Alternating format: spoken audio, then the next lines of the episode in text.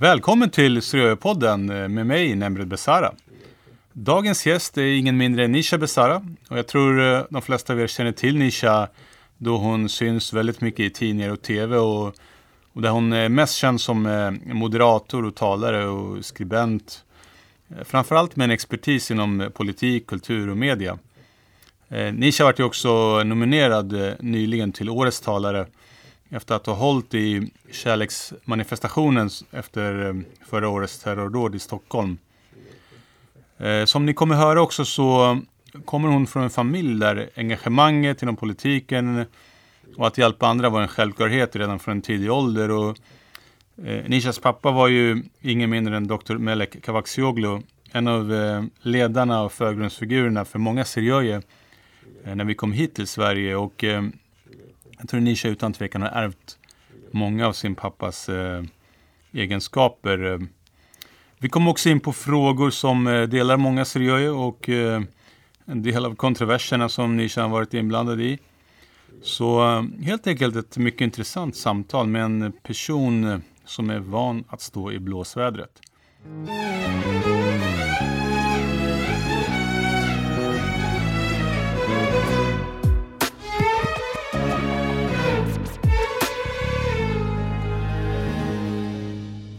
Okej, ni lyssnar på Ströja-podden. Min eh, första gäst för året är ingen mindre än Nisha Besara. Välkommen Nisha. Tack så mycket.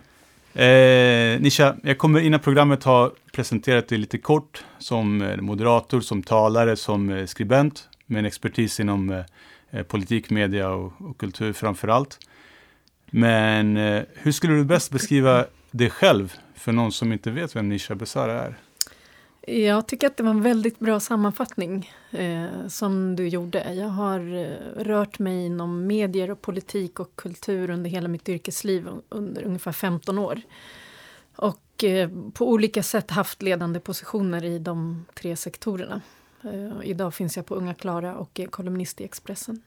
Mm. Ja, du har ju onekligen hunnit med mycket. Ja. Eh, låt oss också besvara den eh, den givna frågan som kanske alla undrar över. Ja, vi är släkt. Det stämmer. Eh, och vi är även släkt med Nahir. Det, det är också viktigt att säga. Det, det är vi. Eh, Nahir Besara är ju fotbollsspelaren. Och komiskt nog så, eller förståeligt nog så, eh, när folk undrar om mitt efternamn så är det antingen är du släkt med fotbollsspelaren? Ja, det är Eller är du släkt med eh, Nisha Besara? Ja, det är jag. Jag får alltid frågan om jag är släkt med fotbollsspelaren Nahir Besara. Du får aldrig frågan om du, om du är släkt med mig alltså? Eh, inte hittills. ja, inte hittills. Vi får hoppas att du slipper den, den frågan också framöver. Grymt. Um, jag tror som sagt att uh, de flesta känner till det på något sätt. Uh, eller något av det du har gjort. Kanske bara sett det på tv. Men innan vi går in på din karriär Berätta lite om din bakgrund och om din uppväxt. Eh, om min uppväxt kan jag säga att den har varit väldigt eh, trygg och eh, idyllisk. Eh, typisk svensk medelklassuppväxt med en stor portion eh, assyrisk uppväxt i Sverige.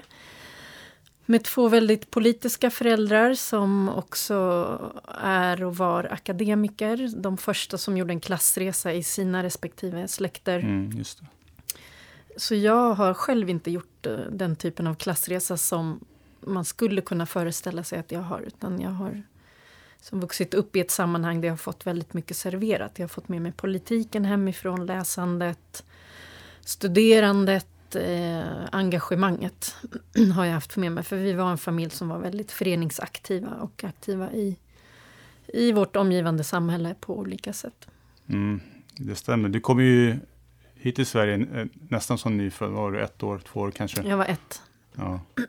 Mm. Och som sagt, du nämner ju, eh, det är rätt intressant att, att, du nämner just klassresa för att eh, eh, du är lite av en poddveteran och du har varit med i en podd som hette just Klassresan. Ja, det stämmer. Som jag lyssnar lite på. Och, och, och precis som du säger så kanske du, du själv in, inte var, alltså har gjort någon riktig klassresa. Eh, men eh, du har ändå gjort en, eh, en eh, rätt grym resa skulle jag säga. Tack. Ehm, du växte upp i ett tryggt hem Mm. och eh, du växte ändå upp i, i, i, i eh, föreningslivet. Mm, det gjorde jag. Eh, hur kommer det sig att du hamnade i det? Alltså, det, det, jag hamnade i det tack vare mina föräldrar. Eh, mina föräldrar var båda väldigt engagerade i Assyriska föreningen i Södertälje. Och de var också väldigt engagerade i sina respektive hemländer, Syrien och Turkiet, eh, under sina uppväxter. Innan de kom till Sverige. Så jag hängde liksom med i det där. Från barnsben och även det första maj-demonstrationer som vi gick Mm. i ända sedan, ända sedan jag var liten. Och det föreningslivet, alltså vårt engagemang i föreningslivet handlar ju om ett engagemang för samhällsfrågor av olika slag. Eh, Och Assyriska föreningen var dessutom ett naturligt sammanhang, en mötesplats för assyrier i Sverige. Där språk och kultur och eh, sammanhållning kan liksom fortsätta frodas och utvecklas. Mm. Eh, Så där hängde jag mycket under min barndom. Ja, och, och, och politiken har ju nästan alltid varit närvarande för dig. Eh, jag, menar, jag vet ju själv att för dig så har det alltid varit ett samtalsämne. Eh, du, eh, du var ju ganska tidigt inne också på den banan. Mm. Eh, bland, bland annat, så jag tittar i mina anteckningar, bland annat som eh, politisk sakkunnig på regeringskansliet eller, och chefredaktör för SSU. Eh, eller SSUs Ja, en av idépolitiska SUs tidningar, ja. tidskrift, Tvärdrag tror jag Mm. Ja, precis.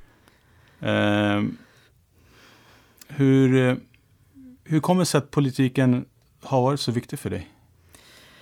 Jag skulle säga att den alltid bara har funnits där, väldigt naturligt. Eh, jag gick med i SSU redan när jag var 14, inte med ambitionen att liksom, engagera mig så, så väldigt mycket. Eh, utan mer för att jag ville liksom, markera något slags tillhörighet. Eh, och jag var väldigt intresserad av politik. Det har alltid funnits i vårt hem. Politiska diskussioner, politiskt engagemang. Så det var, det var bara ett naturligt steg för mig att visa att jag är en politisk person och det är här jag hör hemma. Mm. Sen blev jag inte så väldigt, väldigt aktiv i SSU under min tonår. Så att jag har inte den här klassiska bakgrunden när man går liksom SSU-vägen och, och sen fortsätter i politiken. Eh, utan jag var engagerad i massa andra olika typer av organisationer och föreningar. Och först när jag var 20-21 och pluggade på högskolan, det var först då jag återupptog mitt politiska engagemang mer direkt partipolitiskt, så att säga.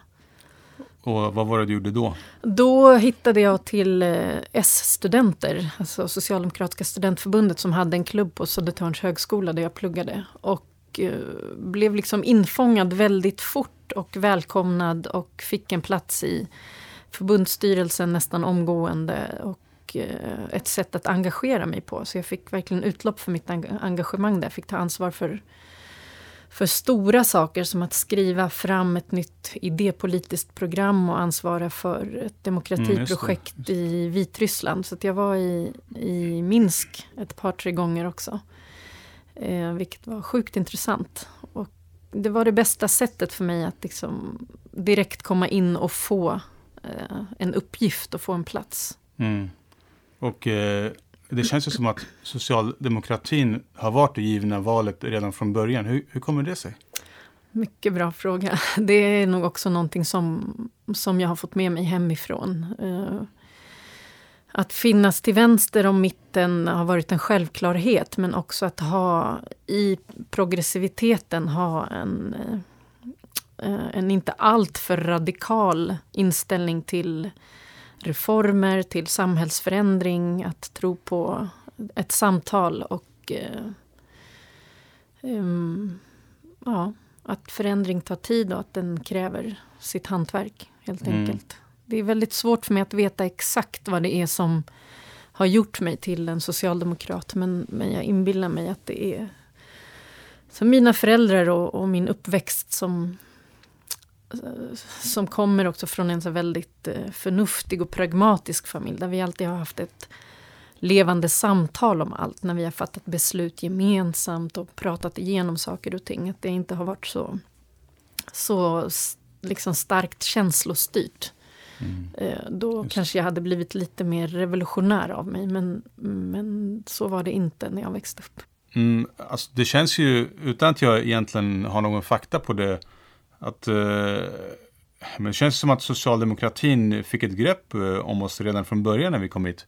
Jag kommer ihåg när jag fyllde 18, mm. det var eh, 98, och så skulle jag rösta för första gången. Jag gick med mina eh, föräldrar och det var ju liksom, vi röstar på eh, sossarna. Eh, det var inte att jag fick ett val ens. Det bara, Vi här röstar du i. Exakt, du kryssar i här eh, för sossarna. Och så, ja. det, var, det, var, det var självklart liksom. Det var, ja. det var en självklarhet då. Mm. Eh, så många Suryoi har ju historiskt sett röstat på sossarna. Eh, men det känns som att det inte riktigt är så idag. Det känns som att eh, saker och ting har ändrats. Jag vet att mm. även du har varit kritisk mot eh, sossarna nu på senaste tiden. Mm.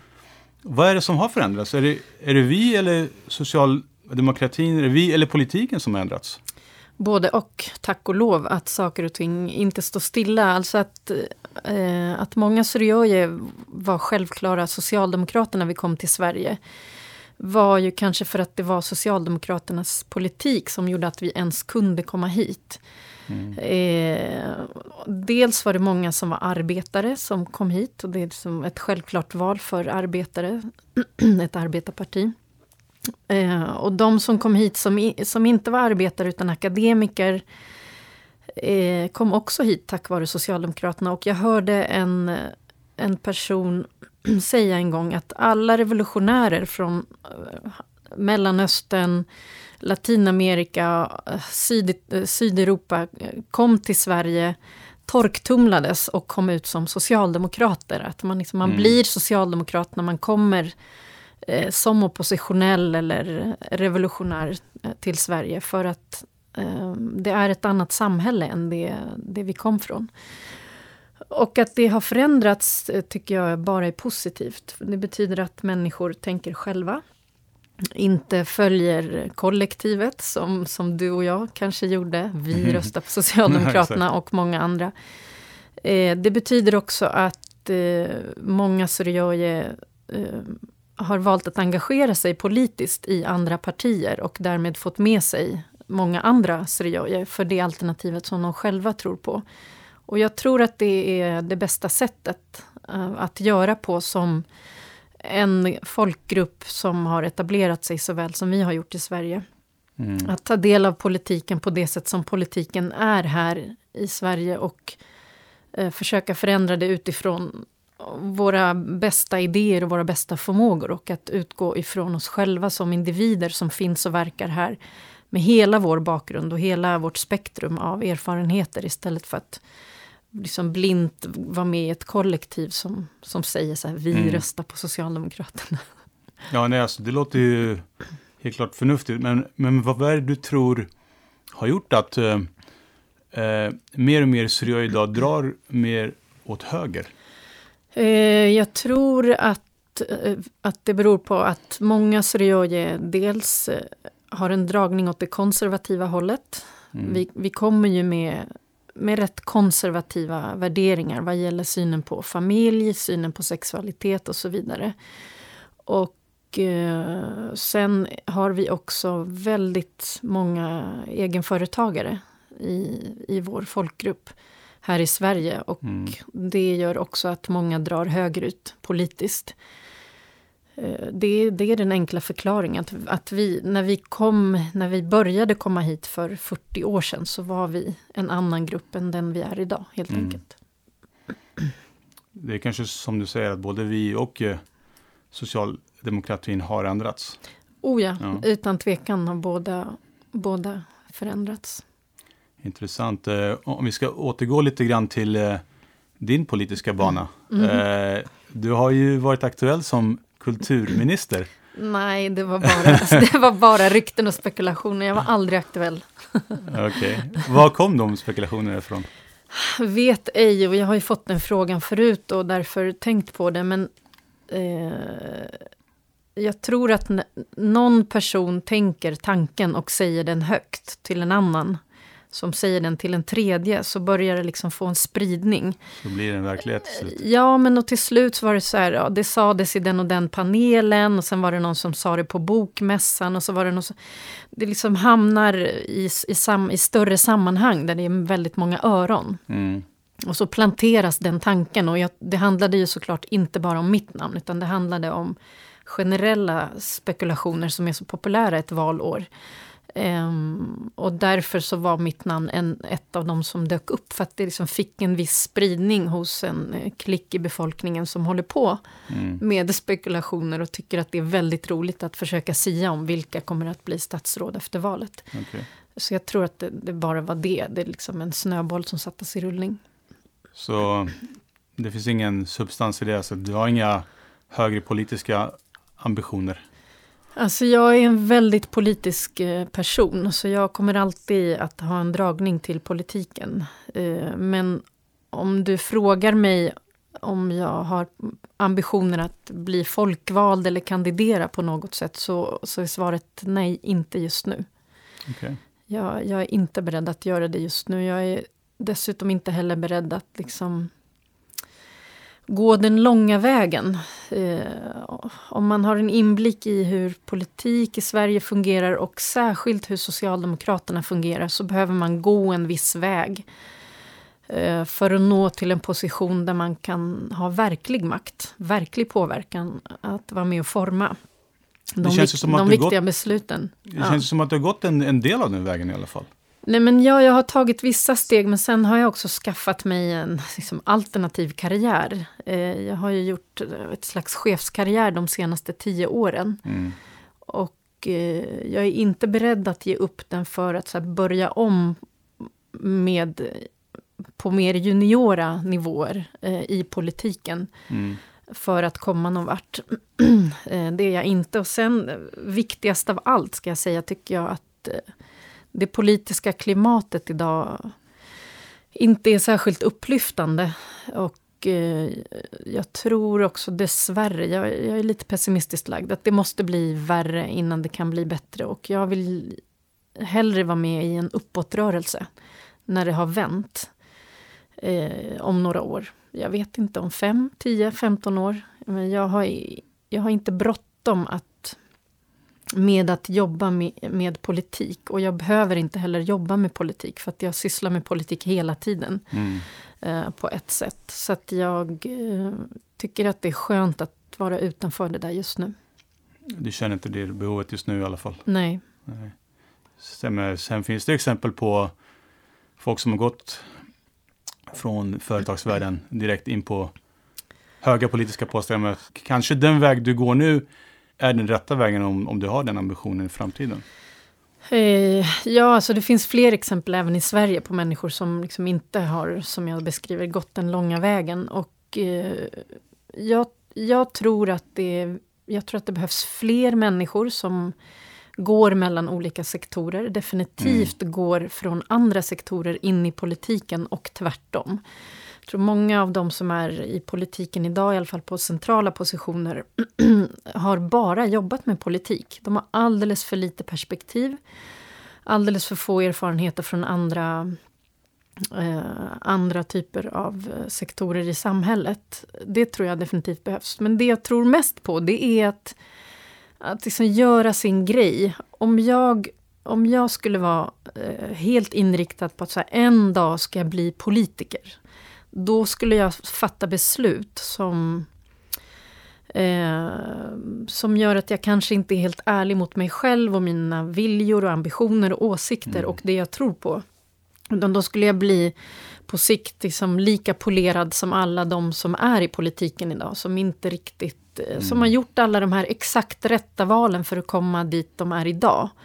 Och det är jag inte intresserad av. Jag menar, om jag fattar ett, ett karriärbeslut, säg att mitt nästa steg blir någonting som eh, där människor kommer säga så här, ja men det här, om du ska ta det här jobbet, det, det, det ser ju inte bra ut sen om du vill bli politiker. Mm. Nej, men jag väljer att ta det här jobbet för att jag tror att just här, just nu kan jag göra mest skillnad. Och då, då får liksom politiken eh, stå åt sidan. Jag tror inte på att äh, fatta så överlagda beslut, för då, då blir man feg. Och jag vill inte bli så. Nej. Jag tror verkligen inte det är många som definierar dig i de banorna. Eh, om vi ska prata lite grann om din karriär Nisha. Mm. Bara lite, lite kort. Eh, du var ju med och grundade nättidningen Dagens Arena. Ja. Eh, du var där ganska länge tror jag. Eh, vad sa du? Jag var där ganska länge. Ja. ja, jag var där i fyra år. Ja, just det. Perforerat visserligen av två föräldraledigheter, men de var, de var inte så långa. Nej, eh, du har även hunnit med att vara ledarskribent på Aftonbladet. Mm. Du är skribent på Expressen, kommer vi återkomma till alldeles strax. Mm. Du har varit general manager på Postkodlotteriets kulturstiftelse. Ja. Berätta lite om, om det uppdraget. det var det uppdraget som fick mig att Eh, sluta med politik och tyckande och skrivande och eh, medier. Eh, det, för det var en fantastisk chans att vara med och bygga någonting. Mm. Postkodlotteriets kulturstiftelse hade just startats och de sökte en chef som kunde bygga upp verksamheten. Och det Kulturstiftelsen skulle göra var att årligen dela ut 100 miljoner kronor till olika kulturprojekt. Oj, det var inte lite. Och det var inte lite och de pengarna kom från Postkodlotteriets överskott. Det var ju bara 10 procent av mm. det överskottet. Resten går till de här stora frivilligorganisationerna. Ehm, och det var ju fantastiskt att få vara med och tänka ut. Så vad, vi har 100 miljoner kronor, det är enormt mycket i, i kulturlivet. Hur ska vi forma det här arbetet? Vilka ska få del av pengarna? Vilken approach ska vi ha till de som söker sig till oss? Hur ska vi själva hitta det vi vill göra? Mm. Att liksom få bygga ett team och rekrytera medarbetare och bygga policy tillsammans med styrelsen och sätta, eh, sätta den här organisationen var, var sjukt roligt och en fantastisk möjlighet att få lära känna en hel bransch, en helt ny sektor. Jag hade aldrig varit i kontakt med kultur Sverige tidigare. Eh, det var ju en, en, unik position som ju kom med viss makt och därmed blev det också enklare för mig att liksom kasta mig in och bara hej, här är jag. Vad, här kommer jag med Kulturstiftelsen. Liksom, vad vill ni mm. göra? Vad kan vi göra tillsammans? Vad har ni för idéer? Vilka behöver jag hålla koll på? Hur förhåller sig olika aktörer till varandra? Det var, eh, det var väldigt tacksamt att utifrån den positionen så skaffa mig så här, överblick över hela kartan, över Kultursverige. Vilket jag också gjorde under tre och ett halvt år. Och eh, det var ju också det som sen ledde till att jag fick jobbet på Unga Klara. För då hade jag ju fått in en fot i Kultursverige. Mm. Och uh, Unga Klara är din tjänst uh, som du har idag, där du är VD. Precis. Uh, berätta för våra lyssnare vad Unga Klara är. Unga Klara är en teater som gör teater för barn och unga. Och vi startades för över 40 år sedan, då som en del av Stockholms stadsteater. Men vi har varit självständiga sedan 2009, då vi egentligen skulle läggas ner. Eh, men det drogs igång ett initiativ som gjorde att vi kunde leva vidare i form av en fri teatergrupp. Från 2009 till och med hela 2017 så har vi varit en fri grupp med väldigt osäkra förutsättningar. Eh, finansiellt och organisatoriskt där vi har liksom levt ur hand i mun mm. med tillfälliga projektstöd med ganska kortsiktig horisont att planera, planera utifrån.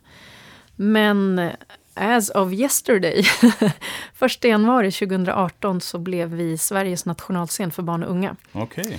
Vi blev utsedda av regeringen i höstas i statsbudgeten. Stefan Löfven deklamerade detta i sin regeringsförklaring i oktober. Och eh, det, det var en viktig politisk markering att Sverige nu har en inte bara Dramaten och Operan utan också en nationalscen för barn och unga.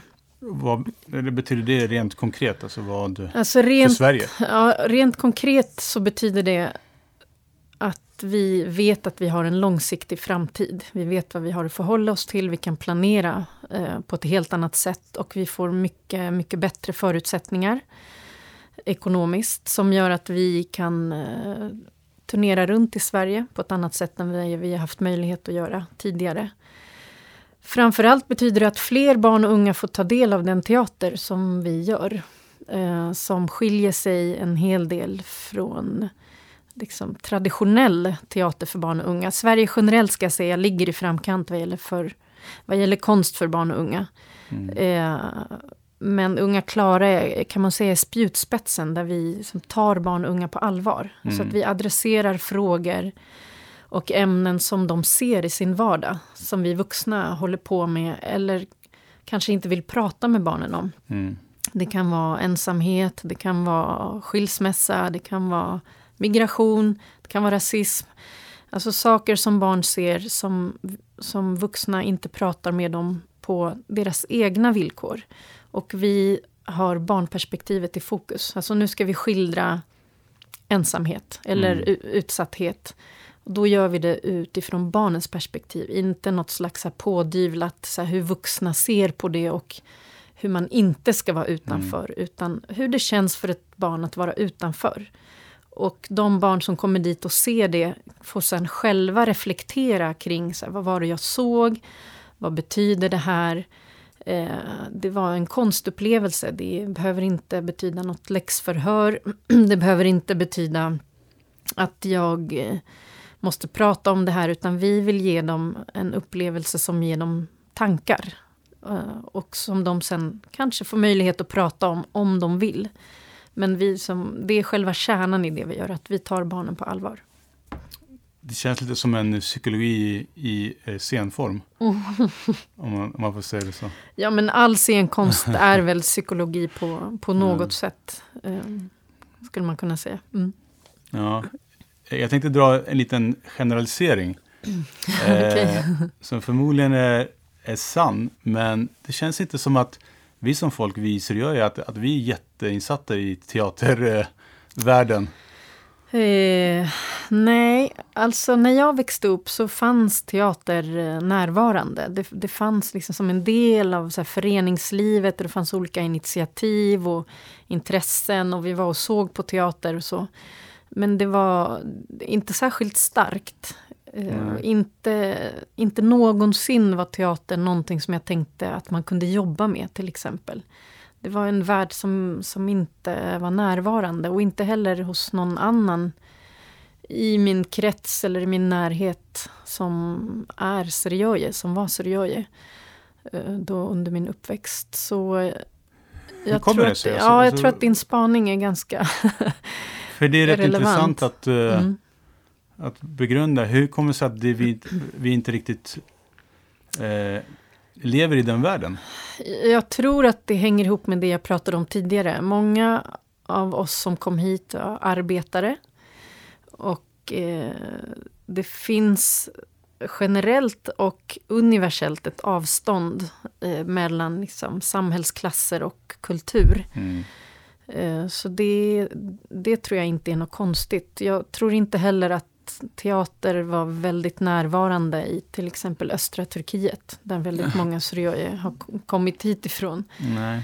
Eh, I alla fall var, var det nog inget man prioriterade. Nej, verkligen inte. Och det, det är väl så att prioriteringen var någonting helt annat. Det handlade om att överleva och att försörja sig, mm. helt enkelt. När man eh, lyssnar på det så inser man vilken stor erfarenhet du har från kultursektorn. Och vilket brett kontaktnät du måste ha fått, bland annat från åren på Postkodlotteriet. Eh, där vissa kanske var i någon form av beroendeställning gentemot dig. Eh, särskilt med tank tanke på de enorma summorna det faktiskt rörde sig om.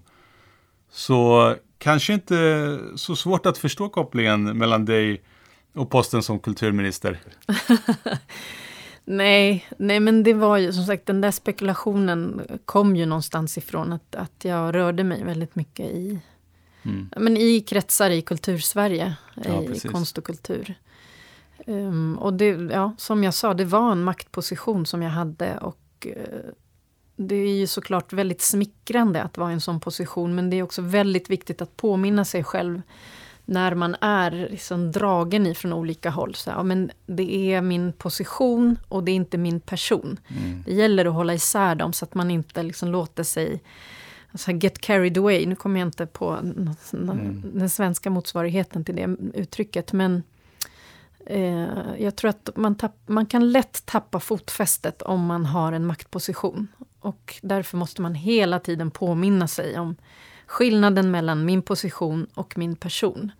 Så att, eh, så att man liksom har kvar någonting av sig själv när positionen försvinner. För annars så, så som hänger man upp hela sitt liv på någonting som, mm. ja, men som är, kan vara borta imorgon. Helt enkelt. Um, och som inte alls behöver vara det allra, allra viktigaste i ens liv. Ja. Intressant. Jag tror inte många tänker på det. Jag tror inte många reflekterar på det sättet. Jag tror att det är den enskilt viktigaste reflektionen som personer med makt måste göra. Och de som inte gör det är också de som de som utvecklar psykopatiska drag som ju är överrepresenterat bland höga chefer och människor med makt. Att man mm. till slut omger sig med människor som bara bekräftar en. Att man inte kan skilja på sin, sin person och sin position och tillåter sig att överträda vissa gränser vad gäller privilegier. Eh, och att hela tiden befinna sig i en så moralisk gråskala för vad som är mitt och vad som mm. är positionens eller företagets eller organisationens som jag företräder. Och det har vi sett väldigt många avarter på.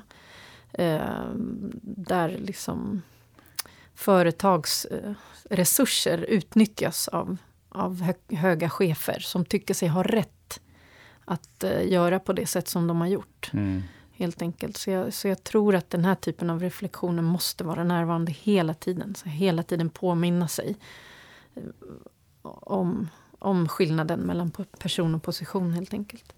Ja, verkligen. Mm. Tänk om alla hade den inställningen. Eh, då hade vi onekligen levt i en bättre värld tror jag. Vi hade det, kanske haft mindre korruption i alla fall. Ja, det, det hade tror vi jag. definitivt. Mm. Men om man bortser från de som lider av psykopati och, eller narcissism. Men vi lever ju ändå i ett samhälle idag där det ofta lönar sig att kanske vara lite kontroversiell och högljudd i de posterna. Och många kanske känner att de behöver synas och höras för att komma någon vart. Ja, i viss mån så måste man synas för att finnas. Alltså kommunikation är ju väldigt eh, viktigt idag avgörande för om du ska liksom försöka förändra. Eh, men det behöver ju inte betyda att du tar dig vissa friheter eller att du låter den här narcissismen och psykopatin ta över. Att du glömmer att omge dig med människor som ändå vågar ifrågasätta beslut. Det har väldigt lite att göra med att vilja synas. Jag menar, många av de här har ju inte alls synts och hörts. De har ju verkat i det dolda. Mm. Ehm, det kanske också är eh, liksom en vaccination att vara väldigt synlig för att fallet blir ju så mycket hårdare mm. om man är synlig och eh, visar sig ha fattat massa knasiga beslut och att folk har varit rädda för en som chef och inte vågat säga ifrån. Um, så jag, jag, tror inte att det är en motsättning att synas och höras och vara en sund ledare. Mm. Okej, eh, vi går vidare. Mm. Eh, låt oss prata lite grann om, eh, om eh, dina uppdrag på Expressen som skribent. Mm. Du är ju eh, krönikör där och eh, många av dina åsikter har ju synts tydligt där. Mm. Jätteintressant tycker jag. Mm. varje gång jag vet att du har skrivit någonting så tänker jag, ah, det blir skitkul där. nu kommer någonting.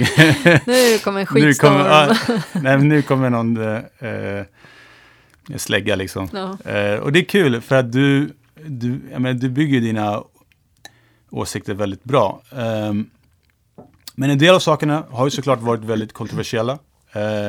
För en del människor i alla fall. För en del människor, och så är det ju. Mm. Det, det ska jag säkert tilläggas. Mm. Framförallt för Syrioi-gruppen Eh, så skrev du ett inlägg som var kontroversiellt, eh, jag tror det var sommaren 2016. Augusti. Mm. Ja, precis. Eh, och det upprörde ju många. jag ska läsa ett utdrag från det. Mm. du skrev ehm, på slutet av inlägget så skrev du På Mynttorget samlades mina syskon, släktingar och barndomsvänner. De som jag delar ett arv och en historia med. På Humlegården mina allra, mina allra närmaste utan blodsband. De som jag har en politisk framtidsvision med. Och jag satt kvar hemma av ren feghet för att förena mina världar. Varför tror du att folk blev så irriterade av det här? Jag tror att eh, människor generellt blir irriterade um, för att de läser in det de vill och eh, eh, tolkar in massa politik när det inte nödvändigtvis alltid är det. Den här texten var ju väldigt politisk. Men, eh, men jag tror att eh, det som gör att många liksom kastar sig på tangenterna när de läser en text, det händer ju för jämnan, jag får ju massa mejl. Mm. Det är att de liksom inte tänker efter, att de inte tar ett andetag, låter det gå en kvart eller en dag, läser om texten och tänker så här, aha, det var så hon menade. Och det som hände med den här texten var att eh, en person som jag tolkar reagerade precis så. Eh, väldigt liksom, impulsivt och känslostyrt skrev eh, ett jättehårt formulerat motinlägg. Mm. Eh, där han kritiserade mig för att ha kritiserat hela den, liksom, hela Syriöje-folkgruppen för att vara homofober. Mm. Och tyckte att jag och IS står för samma sak. det, det var liksom ni... på den nivån. Okej, det gör ni alltså inte? Eh, eh, nej, nej, det skulle jag vilja hävda att vi inte... Jag tror inte IS tycker att Pride ja. är en bra grej till ja, exempel. Det, det, det, är bra att veta. Eh, Nej, men jag tror att det är det som sätter igång liksom stormar och debatter. Att, mm. att folk inte riktigt bara tar ett andetag och tänker efter utan låter sig ryckas med och skriver i affektion. Det är väldigt dåligt, skulle jag vilja säga. Mm. Eh, så jag tror att det här upprörde väldigt många för att det här motinlägget kom så fort och var så hårt. Medan det jag försökte göra i den texten var att liksom skildra känslor jag hade inför en väldigt speciell dag. Jag skildrade mina kluvna känslor inför två manifestationer och varför jag kände att jag inte kunde gå på en enda av dem för att jag skulle svika massa människor som jag tycker om och eh, håller kär. Mm. Och det var det texten handlade om. Mina känslor inför de här två händelserna eh, varför jag tyckte att det var svårt för mig att gå på någon av manifestationerna. Den kritiserade inte någon folkgrupp generellt eller något initiativ generellt eller, liksom, eller någon person. Eh, utan det var en väldigt personlig text. Och eh, därför var det också väldigt smärtsamt att få de här eh, hårda orden kastade på sig. För det, det, det, slutade ju inte med det här eh, motinlägget som jag sen också svarade på. Utan det var ju jättemycket kommentarer mm. och inlägg. Eh, bland annat på Facebook där jag kallades alla möjliga sjuka saker helt enkelt. Mm. Um, och det, jag slutade läsa dem efter ganska kort tid för att det inte ger mig någonting att läsa knäppskallar som skriver knäppa saker. Mm. Men det är synd att vi inte kan liksom ha ett eh, fruktsamt samtal om varför kände jag de här sakerna? Vad var det som hände? Ja, eh, så är det ju. Och, eh, menar, det är inte lätt att ha konversationer med folk som skriver anonymt på internet. Eh, jag sa ju till, till dig innan det här att jag som känner det på ett annat sätt, när jag läste den texten första gången, jag, jag fattade ju direkt att du skrev det här som dina inre tankar, men eh, jag insåg också att de flesta kanske inte tog det så och eh, jag kände samtidigt att, ja, kanske inte det var det mest nödvändiga att skriva om, men å andra sidan, om, om det är det du ville skriva om så är det ju såklart din rätt att göra det utan att eh, bli påhoppad och, och det är tråkigt att man inte, som du säger, kan ha en en, eh, ja, en konversation om det.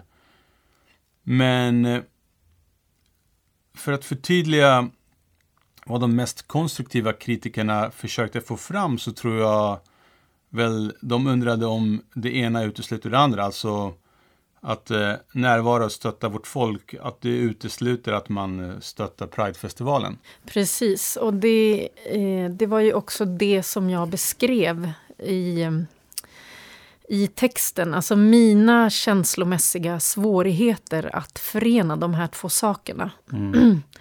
eh, och mina känslor inför att inte vilja vara på Mynttorget. Jag ville inte vara på Mynttorget. Jag ville inte gå på den manifestationen. Eh, för att jag i grunden inte tror, liksom alltid tror att separatism är bra. Manifestationen handlade om eh, kristna som dödas i Mellanöstern. Mm. Och jag tycker att eh, det är viktigt. Det, det, är viktigt att kunna ha den typen av manifestationer. Men jag går hellre på en manifestation som, som handlar om att ingen ska dödas i Mellanöstern. Mm. Den kristna identiteten är inte särskilt viktig för mig, så jag ville inte vara på Mynttorget. Däremot så ville jag vara på Pride-paraden. Mm. Eh, men jag kände att jag inte kunde gå på Pride den dagen. För att det skulle ses som ett så stort svek mm. att jag var på Pride istället för Mynttorget. Eh, och det, det är klart att det här hade gått att förena. Och det är det jag säger också, att jag var för feg för att stå för det jag ville. Hade jag gått till Mynttorget eh, bara för att sen liksom... Eh, bara för att sen... Hur ska jag säga? Jo, men skulle jag gå till Mynttorget bara för att motivera sen att jag, skulle, att jag kunde gå till Pride inom citattecken så mm. hade jag ju, ja, men kanske lite gjort våld på mig själv och som gått den här, mm. den här mobben till mötes som sen kritiserade mig när jag beskrev mina känslor. Och det jag upptäckte och fick bekräftat efter mitt inlägg var den otroligt eh, trånga mallen som finns för oss Rioje och eh, den mall som finns för vårt politiska engagemang. Mm. Det ska vara på ett visst sätt och det ska vara i vissa frågor. Och, och liksom sticker man ut från det där så är det inte okej. Okay. Och jag tror tyvärr att det har skrämt många av oss från, från Syriae-organisationer. Jag, jag var extremt engagerad i våra organisationer under hela min uppväxt, under min mm. tonår. Fram tills jag var strax över 20. Men jag tappade engagemanget för att jag upplevde just det här att jag får inte vara hela mig i det här. Jag, det, det, är en trång mall för vad man ska tycka, eh, vad man ska engagera sig i och vad man absolut ska tycka är fel. Och det, jag passade inte in i den. Och då lämnar jag helt och hållet min, mitt engagemang istället för att liksom kunna vara en kraft i olika organisationer som värnar om vår identitet och vårt kulturarv och, och vårt språk till exempel. Um, du känner inte att du kunde vara helt dig själv och då tänkte du, nej men då, om jag inte kan vara helt mig själv så lämnar jag? Ja men det var inte så utstuderat och överlagt som, som det låter när du säger det så. Utan jag bara kände att jag kom liksom längre och längre ifrån den här normen för, mm. för vad man skulle tycka och tänka.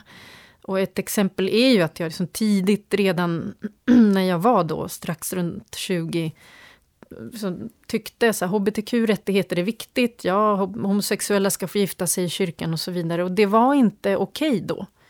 Det här är nästan 20 år sedan. Det var mm. inte okej okay att tycka så då. Det var inte okej okay att inte vara troende, att uh, kalla sig ateist. Uh, så att uh, jag sökte mig till andra sammanhang där jag kunde få utlopp för mitt samhällsengagemang. Där jag också blev accepterad för den jag var. Mm.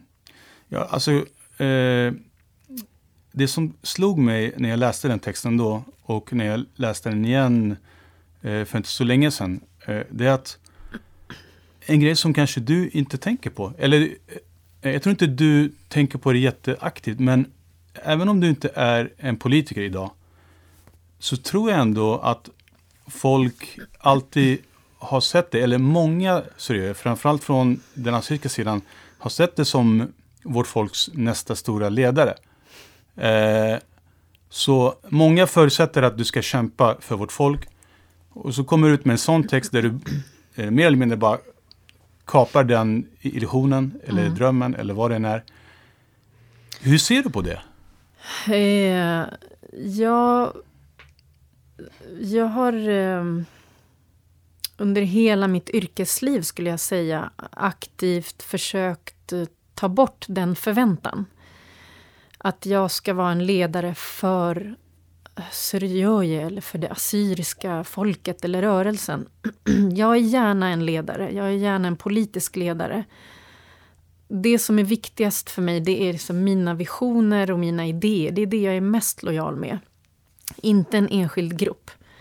Eh, inte ett folk.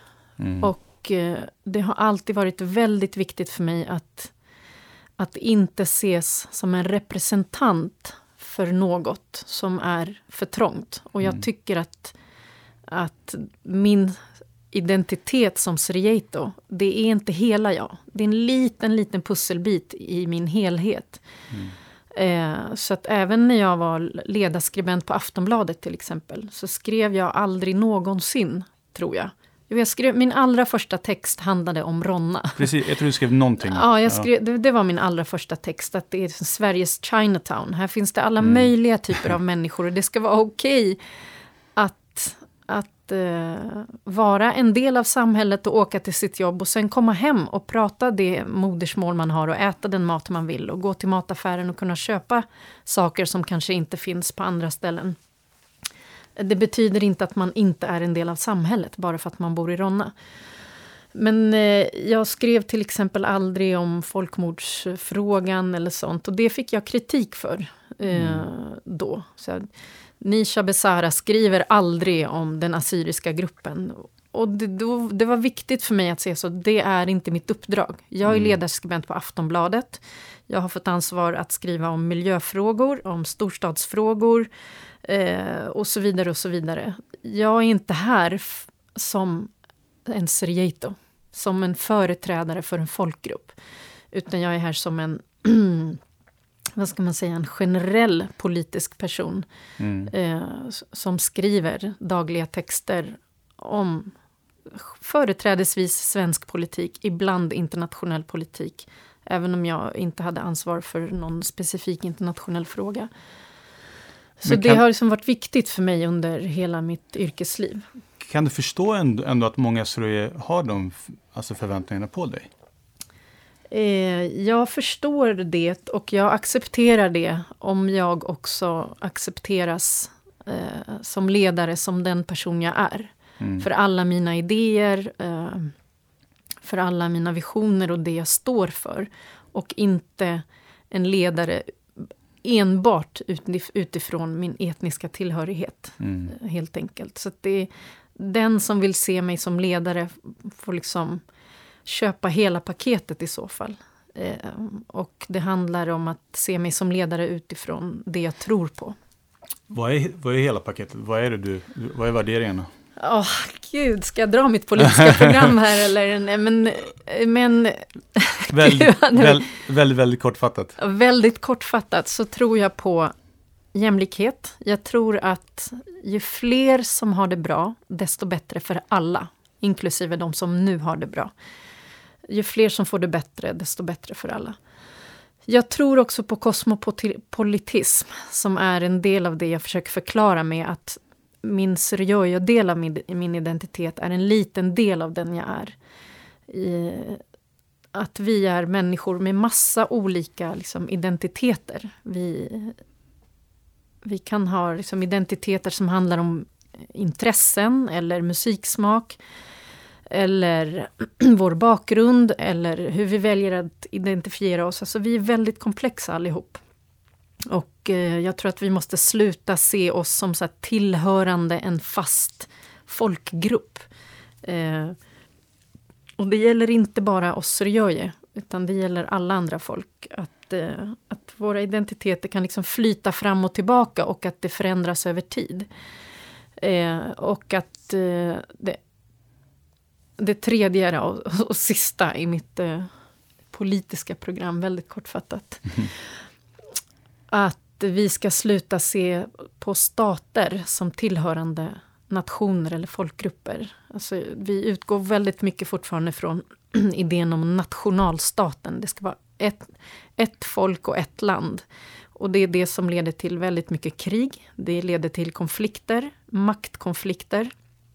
Eh, och jag tror att vi ska se världen som ett, ett sätt att liksom organisera oss i enheter som är stater som råkar ha vissa gränser av olika historiska skäl. Gränserna kan förändras, absolut. Eh, men de människor som finns i den staten är också de som tillhör det landet. Inte bara de som har liksom en historia utifrån x antal hundra år och att alla andra som mm. kommer dit är främlingar tills det har gått ytterligare några hundra år. Eh, att vi ska vara mycket mer fria i vår tillhörighet till stater. Eh, vilket ju på ett sätt har lyckats i, som i USA och Australien och i andra anglosaxiska länder. Men, men den idén som de länderna vilar på har också fått en backlash för att Europa liksom ännu inte har lyckats ta sig ifrån den här väldigt gamla idén om att det ska vara en nation och, och mm. en stat helt enkelt. Och det, vi befinner oss mitt i den där backlashen, tyvärr. Där mm. Det blir mer nationalism eh, som jag tror Ja. Eh, det låter som du har ett väldigt eh, eh, humanistiskt tänk. Ja. Helt klart. Eh, jag tror ändå att många seriösa som eh, lyssnar på det här skulle fråga dig, men betyder inte ditt arv någonting, din historia någonting, din bakgrund någonting? Alltså, är inte det det som har gjort dig till den person du är idag? Det är en del av det som har gjort mig till den person jag är. Eh, men jag är ju inte exakt likadan som dig, fast vi bär på samma arv. Jag är inte exakt likadan som någon annan av alla de syrier som finns i hela världen. Fast vi delar det här arvet. Mm. Det är klart att det har format mig. Eh, det är klart att jag är stolt över att jag har ett språk som inte många talar. Det är klart att jag skulle vilja behärska det mycket mer. Jag skulle vilja behärska mitt kulturarv som min familj kommer med mycket mer. Till exempel i form av matlagning och historia mm. och så.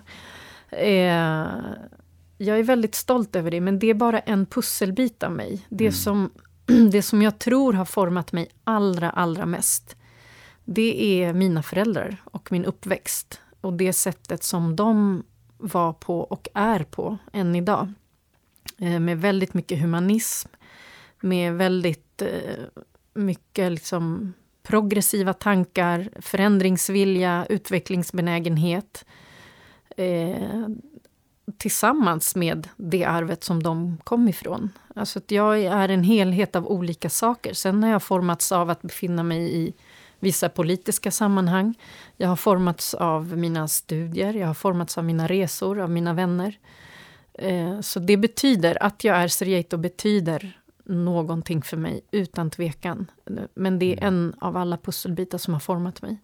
Mm.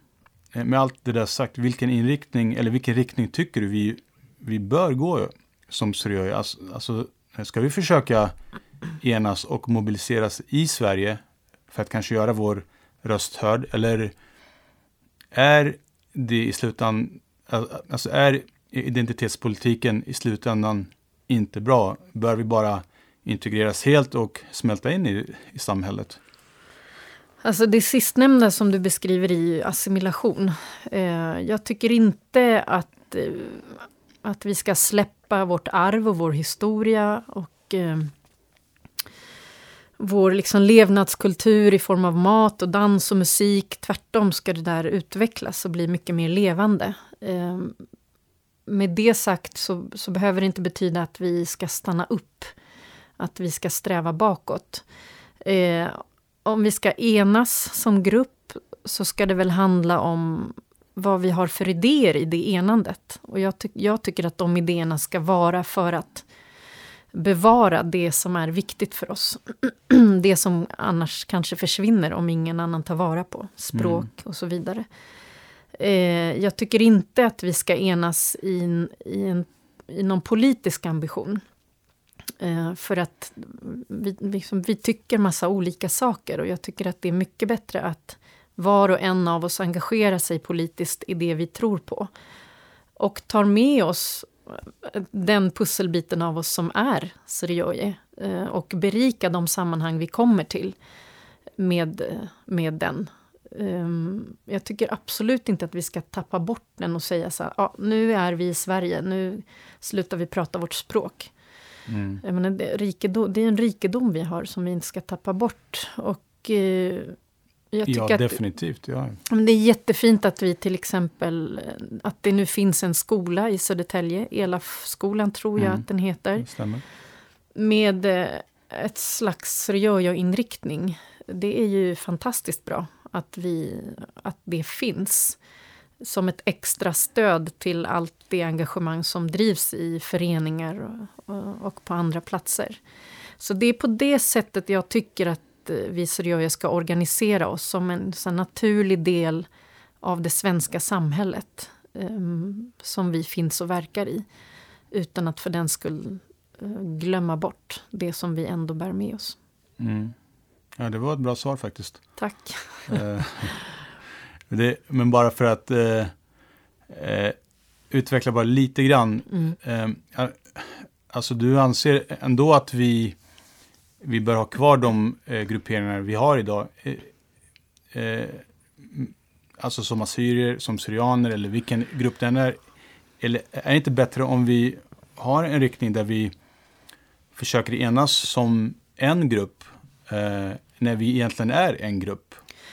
Jo, om, om du frågar mig om vi borde hitta ett namn Eh, eller en benämning på vår folkgrupp som, som vi kan enas om, så är svaret absolut ja.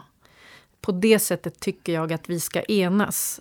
Det behöver inte betyda att vi måste avskaffa eller slå samman alla dessa organisationer som finns. Utan låt det finnas en mångfald av kyrkor, av idrottsorganisationer, av ungdomsorganisationer. Mm. Låt alla liksom frodas och ha sina medlemmar och sina aktiviteter och sina idéer och inriktningar. Mm. Men det skulle ju verkligen underlätta om vi kunde komma överens om en benämning mm. som visar att vi är en och samma folkgrupp. Vad är den benämningen? men Syrioje, det är det vi själva kallar oss. Ja. Um, det, det, är det bästa jag kan komma på, men det kanske finns någon som har en bättre idé. Hör av er i så fall. ja, ja det bara ringa in här. Ja. Uh, du, uh, du nämner ju att, att uh, du ännu inte tycker att vi ska gå in allt för politiskt. men är det inte, är det inte svårt att liksom att att, eh, att enas att komma vidare, att ha någon riktning om inte någon tar ansvaret, om inte föreningarna, om vi inte på något sätt alltså mobiliserar oss politiskt. Alltså det jag menar är att vi inte ska försöka liksom ena oss partipolitiskt i Sverige. Eh, I de svenska mm. politiska partierna utan att eh, vi ska engagera oss i det vi själva tror på. Mm. Men sen att så mobilisera politiskt för att eh, för vissa frågor som kan vara viktiga, till exempel fortsatt modersmålsundervisning, eh, ja, fortsatt eh, stöd till eh, föreningsliv och så vidare. och så vidare. Det är helt andra saker. Det är liksom enskilda sakfrågor som, som jag tycker att eh, man kan kämpa för. Men jag tycker inte att vi ska liksom sätta oss ner som seriösa privatpersoner eller organisationer och institutioner och, och tänka så här, okej, okay, vilket svenskt politiskt parti ska vi mm. nu eh, gå med i gemensamt? Det, det, det är liksom... Mm. Nej, det, men det känns ju som att vi var där förut. Det känns som att idag så är det mer blandat och, och mm. mer som du säger. Ja, och jag tycker eh, att det är bra. Sen precis som du är inne på så kan vi diskutera om det är fel att kräva av de politiker vi har idag, både på riksdags och eh, regeringsnivå, att sätta oss i första hand.